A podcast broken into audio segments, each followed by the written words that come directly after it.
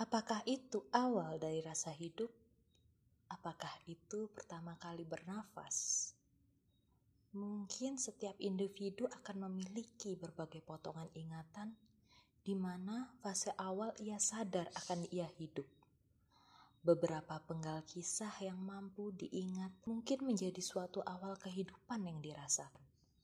Atau peristiwa yang mampu menghadirkan kebahagiaan kecil merupakan awal rasa sebagai manusia yang hidup berfungsi.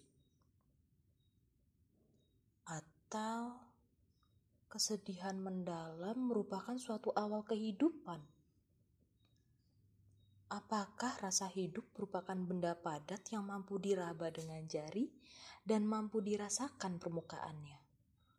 Apakah rasa hidup hanya sebuah rasa yang hanya mampu dirasakan dalam hati seseorang?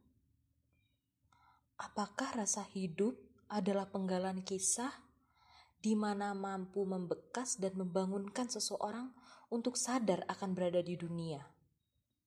Dan apakah rasa hidup mampu diceritakan?